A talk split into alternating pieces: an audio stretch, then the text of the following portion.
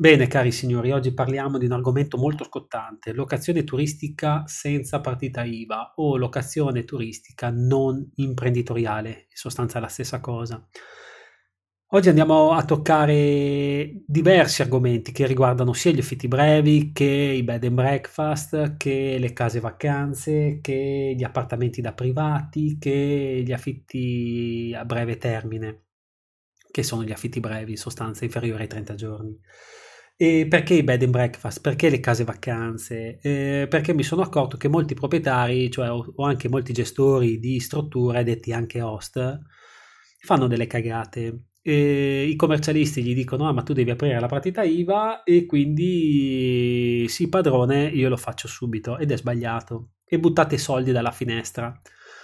E, ehm, la visione d'insieme che mi contraddistingue da quasi 30 anni mi permette di vedere tutta quella che è la legge 43198, 39278 e i vari decreti ministeriali, i vari, eh, leggi, le varie leggi di bilancio e le varie leggi che sono state emanate e anche le varie circolari delle agenzie delle entrate. Quindi intrecciare tutte queste normative, leggi, decreti è molto, molto, molto, molto complesso e infatti sia commercialisti, avvocati non hanno una visione d'insieme che ho eh, ma perché mi posso vantare di questo? Facciamo questa premessa, perché fin da quando ero ragazzetto, che avevo pochi anni, insomma, ero un ragazzetto che arrossiva quando parlava con le persone, fin dal lontano 97 ho iniziato la mia carriera suonando i campanelli, entrando nelle case delle persone, ho incontrato imprenditori della Riviera Romagnola, ho parlato con avvocati, con notaio, sono andato in conservatoria dei registri immobiliari, sono andato negli uffici urbanistici,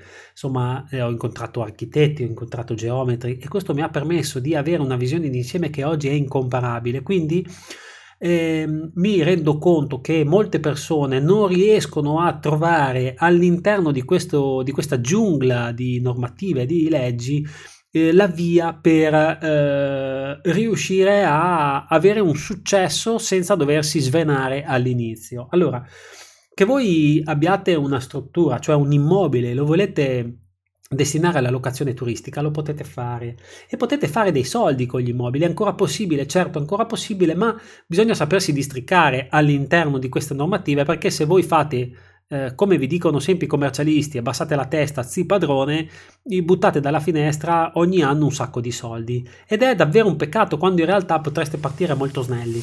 Mi sono accorto anche con i bed and breakfast. Molti bed and breakfast, cioè molti gestori di strutture, vengono da sottoscritto perché eh, io l'ho gestito con mia moglie un bed and breakfast, abbiamo ottenuto risultati straordinari in meno di 4 anni e quindi mi chiedono Miki tu come hai fatto, come non hai fatto e quindi nella fase di consulenza gli vado a dare le informazioni, sbaragliano gli occhi, dicono ma come?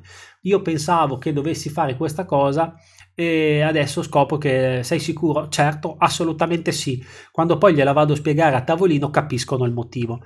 I commercialisti invece non hanno una visione d'insieme eh, all'interno della legge 43198 39278 perché comunque la gestione, la, la, la, locazione turistica, appunto, che sia bed and breakfast, che sia casa vacanze, che sia affitti brevi, riguarda da vicino la locazione. Voi affittate per eh, x giorni, 1, 2, 3, 4, 5 giorni, una stanza o una parte della vostra struttura. Questo lo fa il bed and breakfast. Bed and breakfast potrebbe affittare anche tutte le stanze in un stesso giorno, quindi però in sostanza è un affitto parziale travestito da bed and breakfast. Certo, viene disciplinato in modo diverso e voi direte, eh, ma amici, beh, beh. Certo, non posso dirvi tutto in un video eh, regalato, gratuito, qui eh, dove lo state ascoltando ora, non so in quale piattaforma.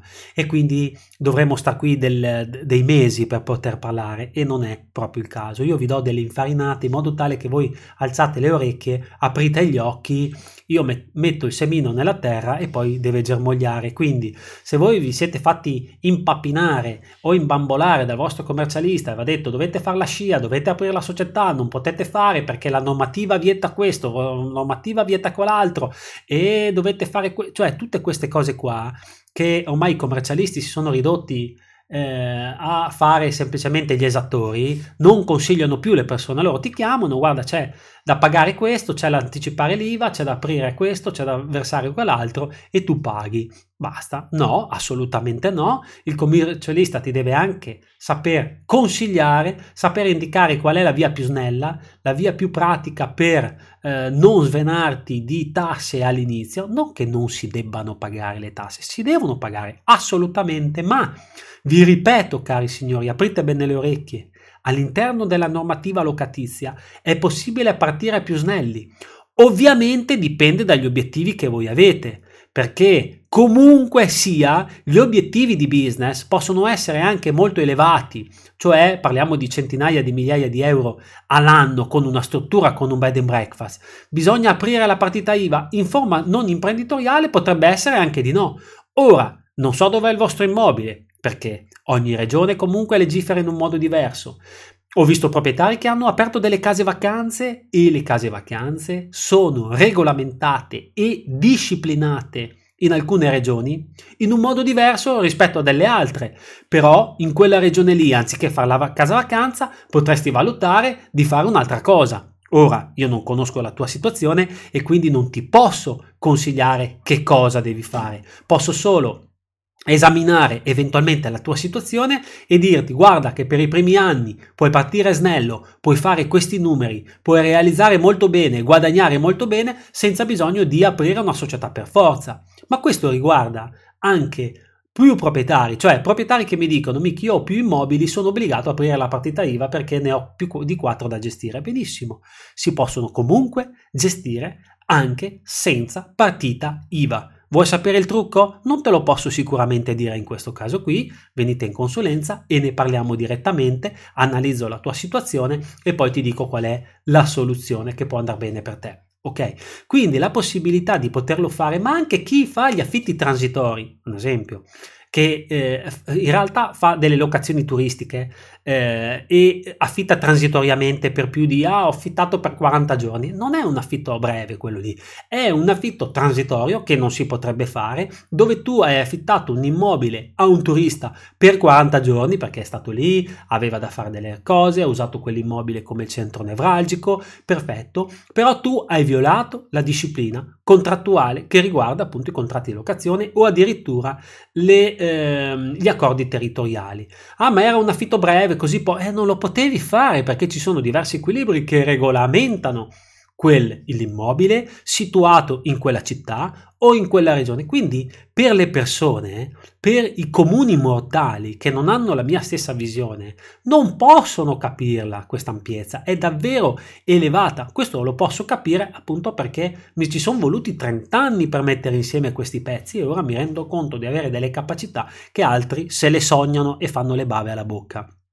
E quindi vi invito, signori, che se il vostro commercialista va detto devi aprire la partita IVA, vai a, dal notaio, e stipula la tua, fa, crea la tua società e poi ne parliamo. Non è detto, non è detto, occhio a buttare via dei soldi per nulla, perché i primi anni soprattutto che vi servono dei soldi per partire snelli, per fare una buona strategia di marketing, per posizionarvi come il numero uno della struttura, per attrarre un certo tipo di target, quindi sono tante le cose da fare. E poi non siate schiavi delle OTA online travel agency, ho visto tanti proprietari, io faccio pubblicità solo lì, è sbagliato perché se domani vi chiudono i rubinetti ed è già accaduto, cioè vi chiudono il profilo, per qualche motivo ve lo sospendono, siete nella melma, ok?